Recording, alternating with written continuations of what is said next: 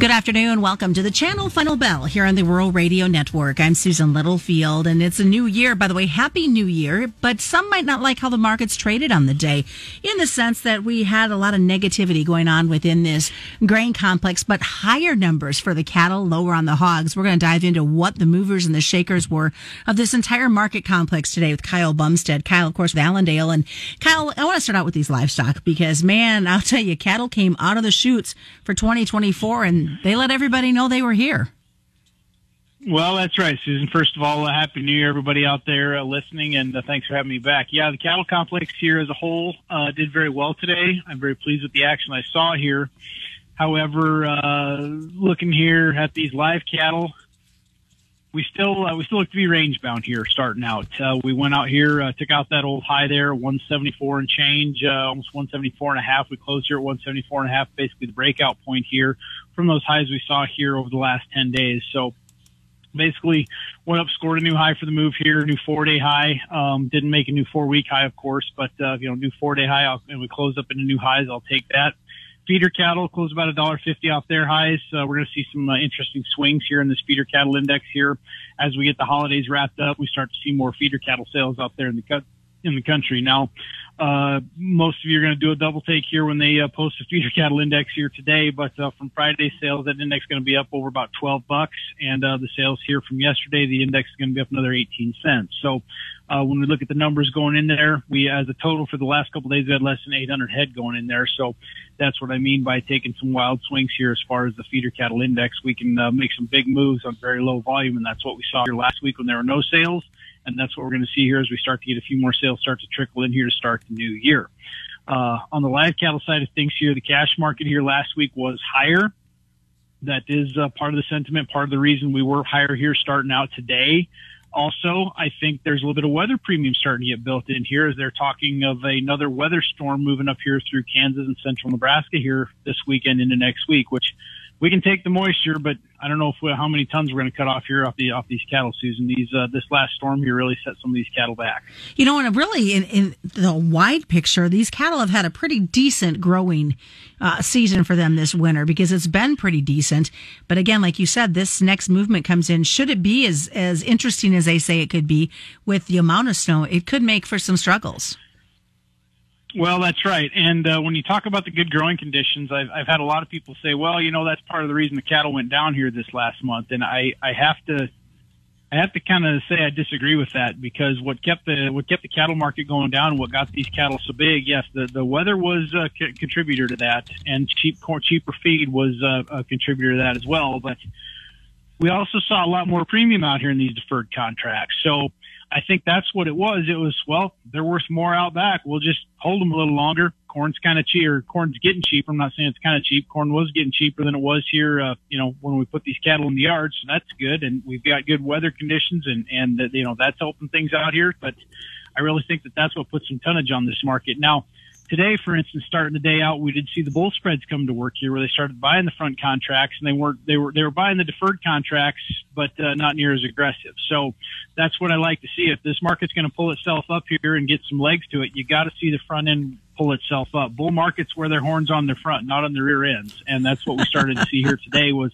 a little bit of movement here in those front end spreads. What about what about for these hogs though? I mean, it just seems like they are stuck in a rut and cannot get out hogs are hogs are hogs, and I've always said, and, and friends and, and folks that I trade with, and, and just friends in general, and folks in general that know me know that uh, if we're going to do something with the hogs, you've got to have a note from your doctor and maybe uh maybe your a ner- uh, maybe your mom or something like that if you're going to trade hogs here as far as speculatively. But uh, from a chart standpoint, we've got some downside here. We can take. Uh, and move on down here as far as this February contract goes. The index is sitting around 65.35, and I think that index is going to keep working a little bit lower. Uh, we did take out that previous low here of uh, 65.80, and I think if we uh, want to get technical, we could uh, maybe find maybe eyeball some support down here around $62. That chart is not oversold by any means yet as far as the short-term daily chart goes. Uh, the weekly chart is still got a little bit more room here to the downside, but it's going to be pretty hard to get a reversal to the upside to change the trend here uh, when we start off the week uh, on a on a soft tone like we did today. What are you looking at um, as this tone has been set? Can we keep up the momentum for the cattle into this week? That's a very good question. Now, seasonally, we do see the cash market the first quarter of the year trade higher on average than we do the fourth quarter of the previous year. We've seen that happen nine out of the last 10 years. So I am looking for this cash market to keep some, uh, to keep a bid underneath it. However, we do still have some short term. We have some cattle to work through here up here on the front end supply. Uh, we did see the show list up another 15,000 head here this week. That come out about midday but I'm also concerned about the cutout values. And I know we're not in the business of selling box beef, but that is something that does eventually trickle back down here and affect things as far as the live cattle price. Now, today at noon, choice cutout was down 4.99. I don't read much into that. I've got to see what the evening cutout is. If we start to lose some more ground on these cutouts again and, and start slipping again on the cutouts, I could get a little bit concerned here as the Packer margin has dipped back into the red. So they really don't have to, they really don't have to bid up. Obviously with the higher show list, we got a little tonnage out here and uh, if product is slipping a little bit, we could trade steady at best this week. I'm thinking that cash is going to be steady higher uh, with the emphasis on the higher part, but that'll be uh, determined probably on what happens with box beef for the next couple of days, Susan. All right. Well, of course, we got to keep an eye on this market, keep an eye on the weather. And have you heard anything about holiday mm-hmm. demand and movement at this point? I'm very disappointed as far as demand goes here with these shortened uh, kill weeks that we've had, shortened production, and we can't get the product to uh, pick up any more than it has. I'm a little bit concerned about that. So I, I am concerned about some of the holiday movement that we've uh, that we've had, that we've seen. Now we could see some short term, some quick sales here, but uh, we didn't see anything here today at noon uh, as far as some quick restock, uh, some quick ship type deals. Didn't see anything like that come uh, come to the table here at midday, so I'm a little bit concerned about that too, starting out. All right. Well, stick around, folks. We've got a lot more coming up as we get ready for the second half of the channel Final Bell. You're listening to the Rural Radio Network.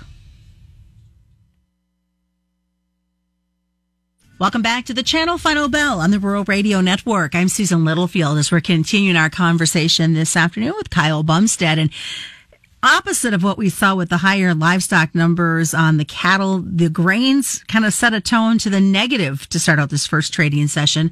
And I know there's a lot of influence that happened over the weekend with outside market influences, but what was your biggest takeaway for this grain complex as a whole? Uh, biggest takeaway is I think that they're still doing some positioning here uh, for the CFTC report here on Friday. We did see them as net buyers of uh, corn here uh, last uh, Friday when that report came out. That's as it closed last Tuesday. I'm looking for them to actually be trimming some of that length down here, uh, the way it looks here from today's action here from last Tuesday. Now, new contract lows in corn. That's not bullish. Uh, bull markets don't make new contract lows, and that's what they did in corn here today. So, um, I don't think it's all doom and gloom just yet as far as corn goes. Um, it is wintertime. It's tough here. There's a lot of corn starting to move. I think everybody I talked to today was either uh, getting an auger set up or has been moving a little bit of corn here today or, uh, you know, in the process of getting in that mindset because there's a lot of money changing hands here from the 1st of January till about the 15th of March here at the first, at the beginning of the year. So, um, that's just seasonally what happens here. Just a lot of money has to change hands, and I think that uh, you know when you look at uh, how much it costs to store corn, whether it's on farm or commercially, people say, "Well, it don't cost that much to store it on farm." Yes, it does. When you figure up how much interest is costing, I mean, I talked to a guy this morning here in central Nebraska. You're looking at eight and a half to ten and a half percent interest, depending on where your operating loan's at. Everybody's different.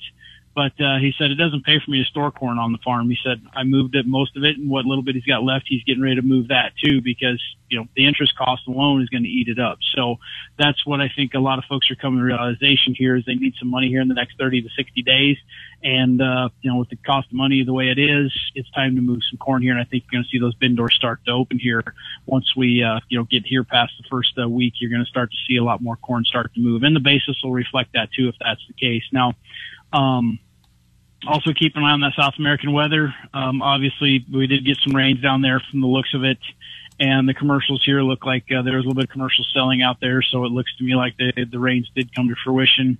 We were also underpinned here. We had some uh, basically just selling here in the wheat market, selling in the crude oil market, and you know sometimes uh, when those markets start to sell or they get into that trending mode here uh, when they start the day, it's pretty tough to lift them back up. But uh, we did see uh, the soybean complex. It did gap lower here this morning. Uh, I do think that uh, these beans could run into some uh, support down here. Take a look at this May contract. I'm, I'm kind of focusing on the March and the May right now because January is in delivery. But uh, these uh, these March beans don't really have much for uh, good for decent support until you get back down here to the low of around uh, 1262 and a quarter. So we've got about 20 more cents to go before major support. We did violate some of those levels, but and we gap lower here this morning to start too. So that doesn't really look good here to start the week. However, if a complex is going to uh, work higher I would rather see him start off the week on a weaker tone than start off on a strong tone. Because if you uh, start off weak, you've got all week to bring this thing back. And in the case of uh, the bean spreads, we did see the March gain on the May and the May gain on the July fractionally here. So it looks to me like we did see a little bit of commercial buying here uh, in the uh, in the uh, deferred uh, spreads as we saw the uh, non-commercial selling here. And if we remember, the non-commercial funds are still long some beans too. So that uh, when they were selling, looks like there was some commercial buying going on out there. But I think as we get closer to this USDA report here at the end of next week, we could be in a, uh, a setup here where a producer could be looking to, uh, especially if you're on the uh, end user side of things, be looking up some uh, locking up some uh, corn or some bean or some bean meal needs here as we get to the end of next week. Now, uh, a lot of the folks that I work with have done some option strategies that have got some options in place and looking to get some futures in place as well too before this report here. In the case of corn, there is a seasonal buy coming up here on corn that starts at the end of the next week well too, uh, but that's in the May contract. So if May corn is going to go up here seasonally like it should, then we could see this March corn uh, work higher as well. But we got to keep in mind there's quite a bit of carry out there. There's 13 cents carry from March to May, so you got to be careful which one you're going to buy because if you get stuck, you could see that thing drift on down here to where the front month goes off. You know, since the fact, and I know there was some earlier chatter today about it, uh, Kyle, the fact that the ground is not as frozen as it normally is in January, and, and now they're looking at this forecast to bring snow and in some parts of Kansas rain. Do you think the wheat market might grab a hold of that and run with it?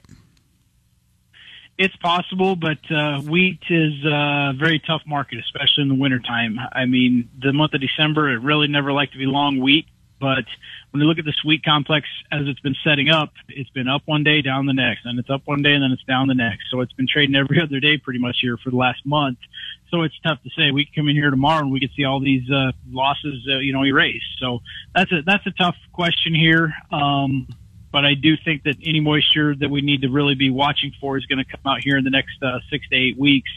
Once we get through January, we start looking into get into February. We're going to be looking into that cast. What do the rains look like here through the month of March and early April? That's the ones I think we really have to look at here as far as the wheat complex is concerned. All right. What's the best way for folks to get a hold of you? You can call me here at the office at 308 708 7340. And that is today's channel final bell on the Rural Radio Network.